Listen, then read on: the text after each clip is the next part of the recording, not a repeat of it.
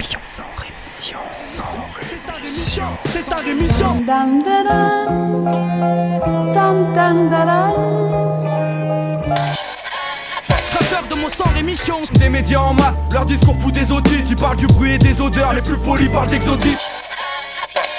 Équipe d'acharnés sans rémission, pourquoi on se calmerait? On vit pas dans des palmes.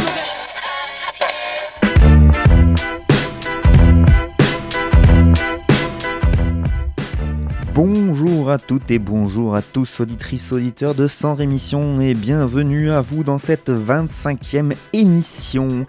Pendant une petite demi-heure, comme chaque semaine, je vais essayer de vous proposer un petit tour sur l'actualité, absolument pas exhaustif, carrément subjectif, bref, comme tous les journaux que vous pourriez regarder, lire ou voir ailleurs.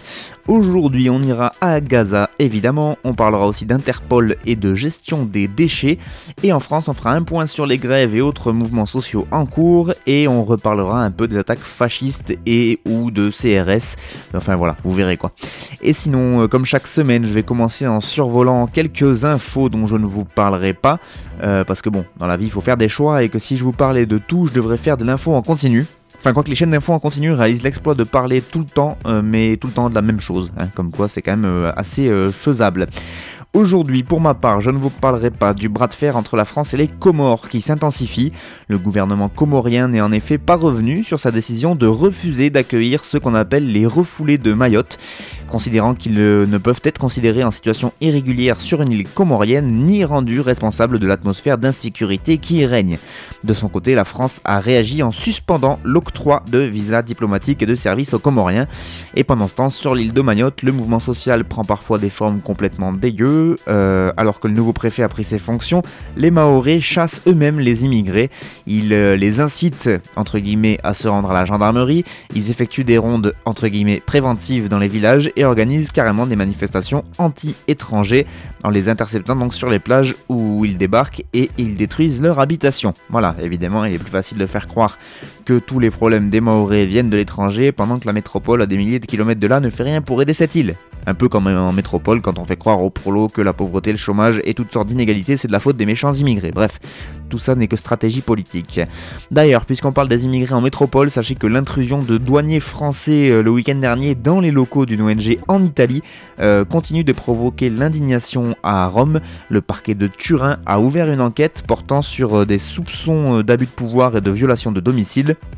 La brigade ferroviaire des douanes françaises de Modane était en effet entrée dans les locales de l'ONG d'aide aux migrants pour soumettre un Nigérian à un dépistage urinaire, le tout dans les toilettes de l'association. Euh, ce Nigérian était juste soupçonné de trafic de drogue. Voilà. Euh, je ne vous parlerai pas non plus de Bolloré, toujours prompt à défendre la liberté de l'après. Non, je déconne. Bolloré donc qui demande 50 millions d'euros à France Télévisions pour une enquête euh, de France 2, une enquête qui aurait porté atteinte à son, à son image, Bichette. Ce portrait enquête est diffusé en 2016 dans Complément d'enquête et traitait notamment de ses activités en Afrique. Ce reportage, intitulé Vincent Bolloré, un ami qui vous veut du bien Point d'interrogation, avait quand même été couronné du prix Albert Londres en 2017. Donc voilà, les avocats de France Télé de leur côté ont demandé 100 000 euros de dommages et intérêts pour procédure abusive. Le tribunal de commerce doit rendre sa décision le 12 juin prochain. Enfin, pas un mot sur la fin de la trêve hivernale euh, donc euh, qui a eu lieu comme chaque année ce 31 mars. À partir du 1er avril, il est donc désormais de nouveau possible d'expulser les locataires en tout genre.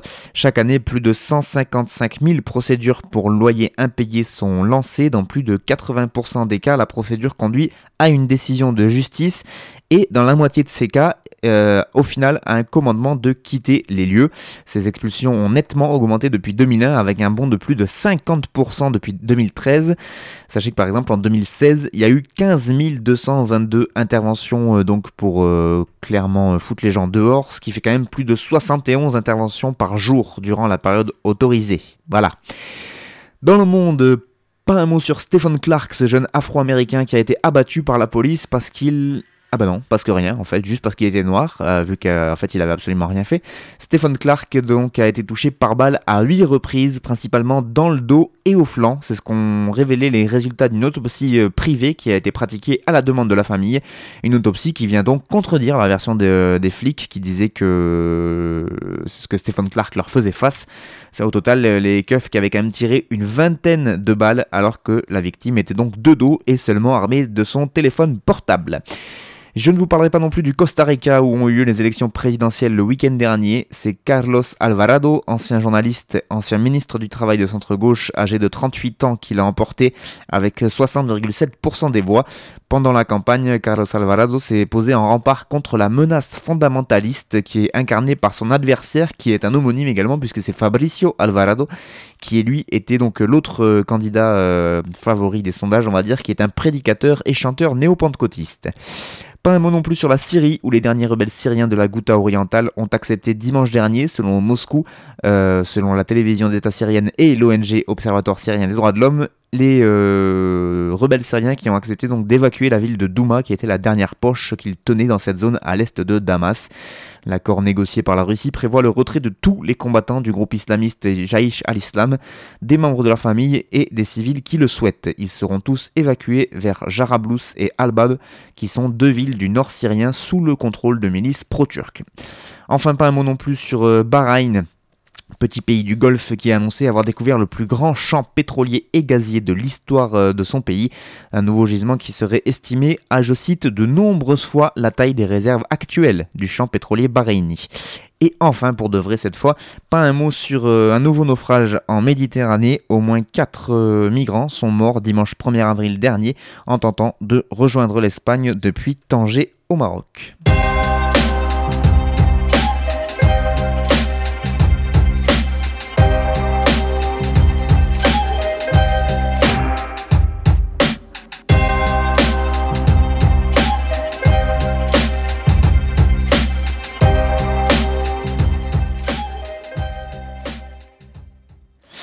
On commence donc ces informations internationales du côté de Gaza au Proche-Orient. Vendredi 30 mars dernier, des dizaines de milliers de Palestiniens, notamment des femmes et des enfants, ont convergé le long de la barrière frontalière qui sépare la bande de Gaza euh, d'Israël dans le cadre de ce qu'ils ont appelé la Grande Marche du Retour. Ce mouvement de protestation doit durer six semaines, donc pour exiger le droit au retour des réfugiés palestiniens et dénoncer le strict blocus euh, de Gaza. Cette marche a lieu à l'occasion de la Journée de la Terre qui marque chaque 30 mars la mort en 1976 de six Arabes israéliens pendant les manifestations contre la confiscation des terres par Israël. Donc un petit nombre de manifestants s'est approché à quelques centaines de mètres de cette barrière ultra sécurisée qu'est la frontière entre Gaza et Israël, et qui est souvent le théâtre d'affrontements sanglants entre les habitants de l'enclave et les soldats israéliens, sanglants euh, évidemment, euh, voilà, euh, plutôt du côté gazaoui, hein, parce qu'on parle d'affrontements, mais les gazaouis jettent des pierres et les soldats de Tsahal tirent le plus souvent à balles réelles. Bref, une fois n'est pas coutume, les soldats israéliens ont répliqué aux pierres en tirant à balles réelles et en faisant usage de gaz lacrymogène. Selon le ministère de la Santé de la bande de Gaza, 16 Palestiniens ont été tués et plus de 1400 blessés dans les affrontements donc avec Tsahal. Les Palestiniens ainsi que la Turquie ont dénoncé un usage disproportionné de la force israélienne. La Ligue arabe de son côté, l'Égypte ainsi que la Jordanie ont également condamné cette riposte euh, israélienne. Washington s'est déclaré pour sa part profondément attristé par les pertes humaines à Gaza. Le Conseil de sécurité des Nations Unies, lui réuni en urgence dès le vendredi soir, a entendu les inquiétudes quant à une escalade de la violence, mais n'est pas parvenu à s'entendre sur une déclaration commune. Oh Il y a une crainte que la situation puisse se détériorer dans les prochains jours, a mis en garde Tayebrouk Zerioun, qui est le secrétaire général adjoint de l'ONU aux affaires politiques, et il a appelé évidemment les deux parties à la retenue maximale. Très très courageux ces gens. La diplomatie européenne, quant à elle, a fait presque un petit peu mieux par la voix de sa représentante Federica Mogherini. En effet, elle a réclamé une enquête indépendante sur les morts de Gaza. Ça fait pas de mal de demander une enquête, sauf que voilà, dès le début de cette semaine, euh, en tout cas là, au moment où j'ai enregistré ce journal, Israël continuait de rejeter ses appels à une enquête indépendante. Le ministre israélien de la Défense, Avigdor Lieberman, a qualifié ces requêtes d'hypocrites en ajoutant Nous ne coopérerons avec aucune commission d'enquête. Et en même temps, ça fait des années qu'il dit la même chose et tout le monde s'en fout. Le Premier ministre Benjamin Netanyahou a également rejeté toutes les critiques euh, qui auront pu avoir lieu. Il a exprimé dans un communiqué son soutien à l'armée euh, israélienne en écrivant Bravo à nos soldats, comme ça au moins c'est plus clair. L'usage de balles réelles par l'armée israélienne est au cœur des, interrogations de la communauté internationale et des organisations de défense des droits humains. Vendredi a donc été la journée la plus meurtrière dans la bande de Gaza depuis la guerre de 2014, avec euh, donc, enfin, à l'heure où j'enregistre, on en est j'ai dit 16 tout à l'heure, mais on en est à 17 Palestiniens parce qu'il y a un Palestinien qui a succombé à ses blessures par balle. Donc 17 Palestiniens qui ont été tués et plus de 1400 autres blessés, euh, dont sur les 1400 blessés, 758, donc plus de la moitié, par des tirs à balles réelles, hein, selon le ministère de la Santé donc de Gaza. Tsahal a ouvert le feu sur des manifestants qui s'étaient approchés à quelques centaines de mètres de la clôture ultra sécurisée qui sépare l'État hébreu de Gaza. Les Palestiniens, eux, assurent évidemment que les manifestants ne représentaient aucun danger immédiat. Israël a répondu avoir tiré contre ceux qui jetaient des pierres et des cocktails Molotov sur les soldats ou qui tentaient d'endommager la clôture et de s'infiltrer en Israël faudra quand même m'expliquer comment ils peuvent faire tout ça alors que et dans tous les communiqués qui sont parus, on peut voir que les manifestants palestiniens étaient maintenus à une centaine de mètres de la clôture par les soldats israéliens. Donc essayer de jeter un cocktail Molotov ou des pierres à plus de 100 mètres de, longueur, vous verrez qu'il faut quand même avoir un sacré bras. Hein. Bref. On continue en parlant d'Interpol avec un documentaire passé sur euh, Arte et qui doit être encore disponible en visionnage, documentaire assez flippant quand même sur ce Interpol, donc cette police internationale, euh, documentaire intitulé Interpol, une police sous influence. On y apprend donc que pour pallier un budget insuffisant, Interpol n'arrête pas de nouer des partenariats plutôt étranges avec soit des multinationales comme Philippe Maurice ou encore Sanofi, mais aussi des partenariats avec des institutions notamment accusées de corruption comme la FIFA par exemple, ou des euh, partenariats encore avec des pays un peu controversés comme le le Qatar ou les Émirats arabes unis. Une enquête donc au cœur de cette collusion publique-privée. Interpol, cette mythique police mondiale, souffre en effet d'un sous-financement chronique. Ses 192 États membres ne mettent pas suffisamment la main à la poche. Et donc en 2000, Ron Noble, son nouveau secrétaire général de nationalité américaine, ce qui était une première pour cette institution qui auparavant avait à chaque fois choisi un dirigeant euh, dans le continent européen, Ron Noble donc fait prendre à Interpol un virage à 180 degrés dans les médias, il martèle qu'il lui faut un milliard de dollars au lieu de quelques dizaines de millions de dollars qui sont alloués à cette police internationale, mais les États font évidemment la sourde oreille. L'organisation se lance alors dans d'ahurissants partenariats publics-privés avec des multinationales, les institutions accusées de corruption et encaisse donc des chèques mirobolants de la part d'États aux pratiques, on va dire, plutôt controversées.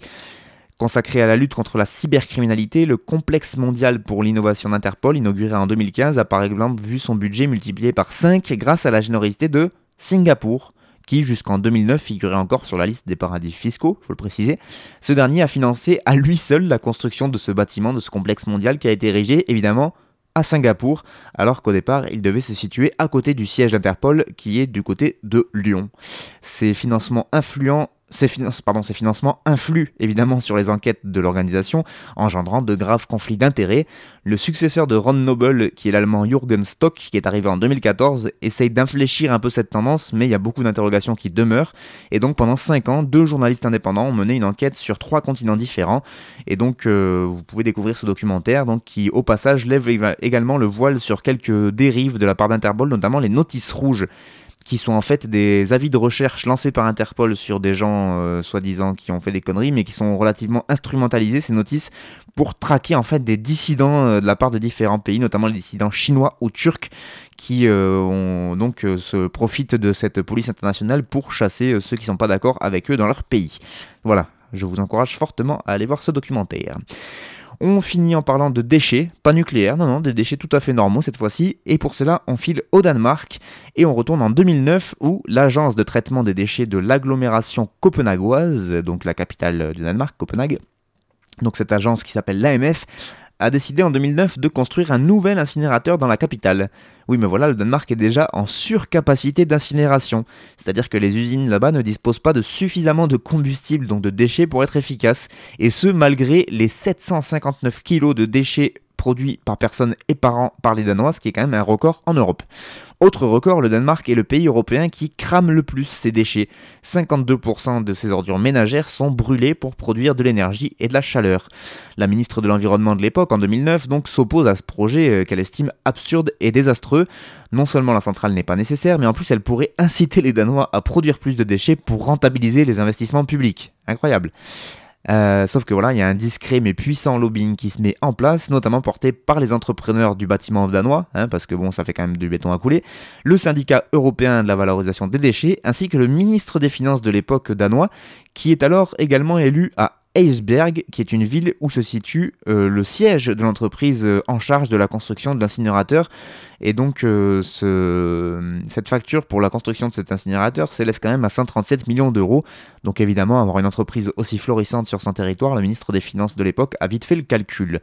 De nombreux problèmes techniques plus tard qui ont retardé la mise en service de l'incinérateur, qui était initialement prévu pour automne 2016 eh bien, ont repoussé euh, le début des premières combustions à mars 2017, mars donc il y a un an.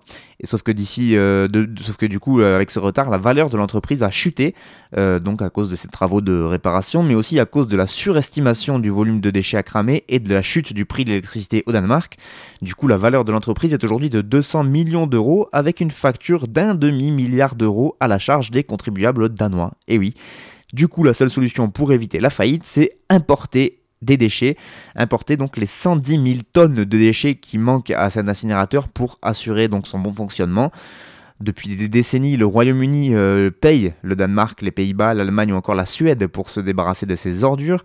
Ces cinq dernières années, le Danemark a multiplié par 6 ses importations de déchets en provenance du Royaume-Uni, mais c'est un choix évidemment néfaste euh, pour l'environnement, puisque les ordures non triées des euh, Britanniques comportent beaucoup plus de matières plastiques et de composants chimiques que les déchets danois qui sont eux recyclés au préalable. Et donc tous ces déchets euh, toxiques euh, provoquent des exhalations de dioxine et de PCB qui sont hautement toxiques quand ils vont dans l'air, mais aussi dans l'eau, puisqu'on le retrouve déjà notamment beaucoup dans la chair des saumons de la mer Baltique. Et donc ça menace à terme tout le secteur halieutique, dont le secteur de la pêche, etc., au Danemark, qui est un secteur pourtant extrêmement important dans ce pays.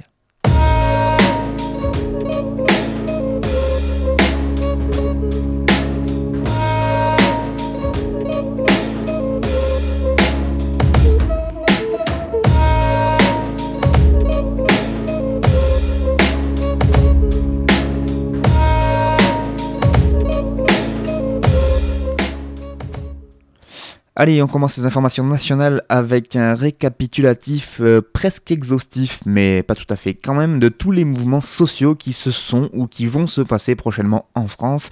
Un bon travail de recensement effectué par le site Rebellion, que je, j'en profite pour saluer au passage et que je vous encourage fortement à aller consulter, Rebellion.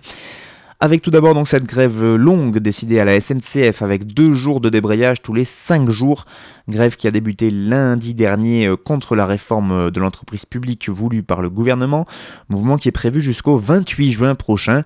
Mais la direction de la SNCF utilise des techniques de briseur de grève, des cadres et des agents de sécurité euh, SNCF sont mobilisés pour remplacer les grévistes et des instructions sont données pour faire payer les grévistes. Pratique punitive à leur encontre, notamment sur la comptabilisation des jours de grève, sur les retenues de salaire pour grève, bien que la base légale de ces consignes soit contestable. La SNCF recourt aussi à l'utilisation de travailleurs et travailleuses étrangères, ce qui est complètement euh, illégal, n'est-ce pas? Euh, Le technicentre du Landy, dans le 93 en Seine-Saint-Denis, était en grève massive par exemple le 22 mars. Et eh bien la direction a fait venir des travailleurs anglais pour remplacer les grévistes sur l'Eurostar. Donc c'était légal, mais ce genre de pratique est monnaie courante. Euh, donc la ils, en profitent aussi pour bloquer des trains, par exemple la direction de la SNCF, notamment pour euh, la montée à Paris pour cette manif du 22 mars dernier. La direction, là encore, a tout fait pour limiter le nombre de cheminots dans les rues de Paris. Elle a arrêté des lignes qui permettaient de rejoindre les grands axes et donc supprimer des trains sur lesquels les grévistes avaient réservé des places. Voilà. Euh, sinon, dans les derniers trucs qu'elle fait pour empêcher, c'est elle interdit de distribuer des tracts. En effet, la direction euh, logistique interdit quasiment de les distribuer sur le lieu de travail, même en heure de délégation syndicale. Voilà, tout est possible. Euh, autre grève, celle chez les éboueurs qui se déroule depuis le 3 avril cette fois-ci. Les fédérations CGT des transports et des services publics ont lancé un appel commun à la grève dans l'ensemble de la filière déchets pour revendiquer la création d'un service public national des déchets. Ce mouvement devrait toucher notamment Paris et la région parisienne, Marseille, Montpellier ainsi que l'Est et le Nord de la France. L'objectif c'est la reconnaissance de la pénibilité dans ce secteur en élargissant à l'ensemble des salariés la possibilité d'un départ anticipé de 5 ans à taux plein pour tous et de 10 ans pour les métiers exposés à l'insalubrité et la pénibilité comme le ramassage des ordures ou encore les agents de tri ainsi qu'une réduction du temps de travail. Sachez qu'il y aura aussi des grèves dans le secteur de l'énergie qui vont avoir lieu cette fois du 3 avril jusqu'au 28 juin, soit sur la même période à peu près que la grève des cheminots. Ils réclament notamment là un nouveau service public de l'électricité et du gaz. Ce mouvement alternera les temps forts et des temps faibles, sera parfois calé sur le mouvement des cheminots ou d'autres secteurs en grève. Parmi les actions envisagées, des baisses de production dans les centrales électriques et des coupures ciblées vers des industriels, notamment ceux qui licencient des salariés ou qui criminalisent l'action syndicale. Un mouvement aussi chez Air France les 3 et 7 avril cette fois. C'est 10 syndicats d'Air France, euh, tous métiers confondus, qui ont appelé à se mobiliser pour obtenir une augmentation générale de 6%. Un mouvement social qui se déroule actuellement aussi chez Carrefour, où les deux premiers syndicats de cette chaîne de magasins entendent s'opposer au plan stratégique de la direction qui prévoit, je vous le rappelle, la suppression de plusieurs milliers d'emplois.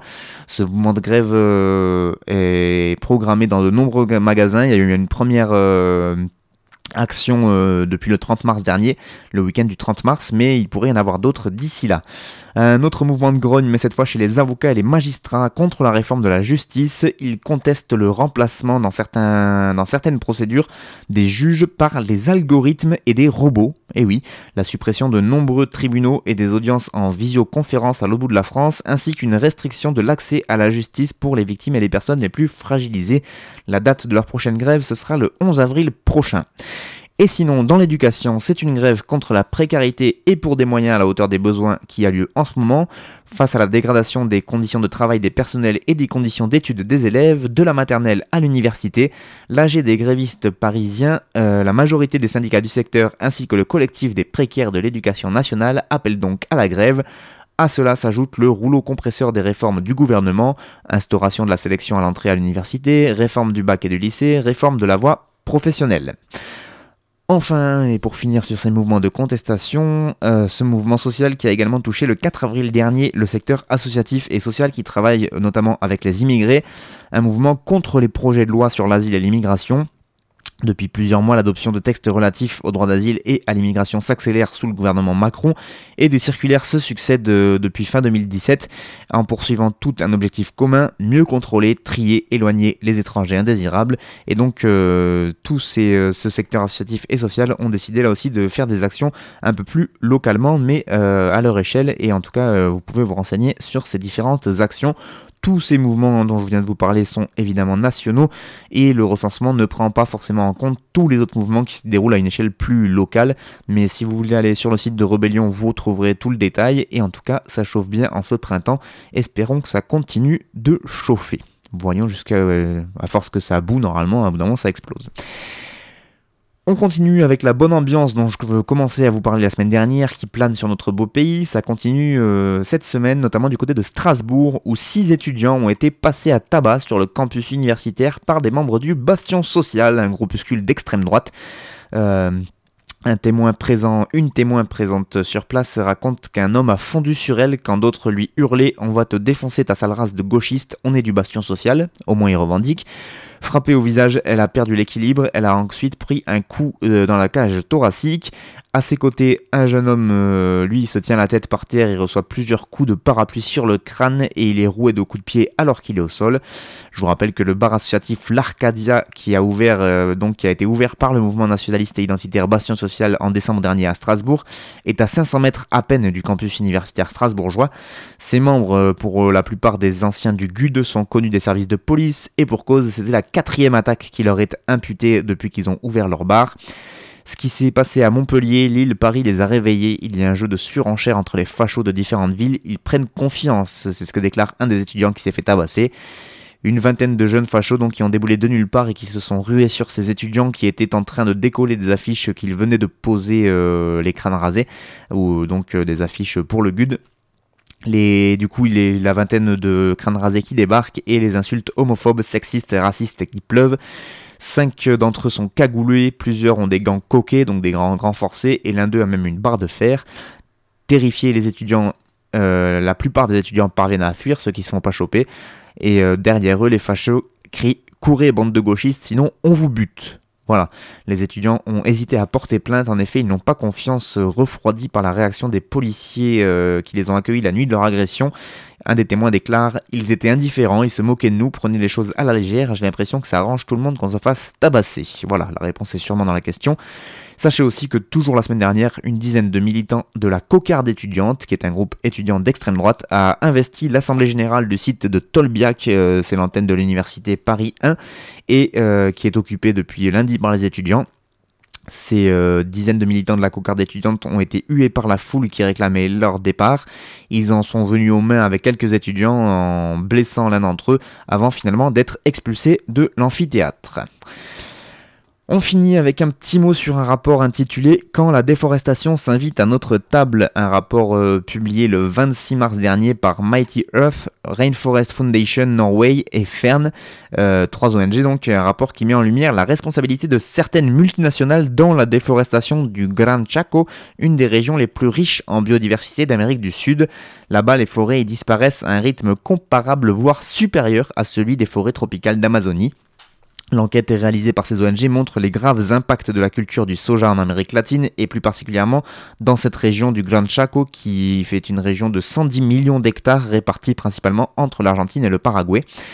Et donc ces ONG, ces ONG se sont associées à France Nature Environnement et Sherpa, deux ONG françaises, pour interpeller 20 entreprises françaises de l'industrie agroalimentaire et de la grande distribution comme Carrefour, Auchan, Bigard, Sodexo ou encore Lactalis. Euh, ce rapport rappelle que la France a importé 3,9 millions de tonnes de produits à base de graines de soja en 2016 et le tout principalement à destination des animaux d'élevage. Une majeure partie de ce soja est produit en Amérique latine à la suite de déplacements forcés de populations autochtones qui vivaient dans ces forêts, euh, de pollution et de destruction massive de terres, sans parler évidemment des effets dévastateurs sur la santé publique de l'utilisation à outrance de pesticides. Or, la loi française sur le devoir de vigilance des multinationales, qui a été définitivement adoptée il y a tout juste un an, est censée obliger les grands groupes à mettre en œuvre et à publier un plan de vigilance qui permette d'identifier et de prévenir les atteintes graves envers les droits humains et les libertés fondamentales, la santé et la sécurité des personnes ainsi que l'environnement lié à leur activité. Voilà, ils sont censés le faire, mais évidemment, on est toujours, on peut toujours rêver.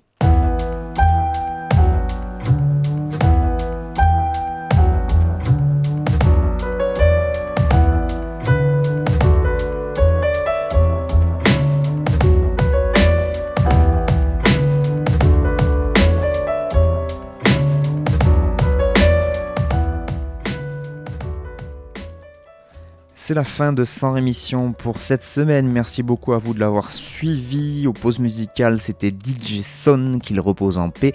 Je vous donne rendez-vous la semaine prochaine pour toujours plus d'infos et donc on se quitte avec DJ Son.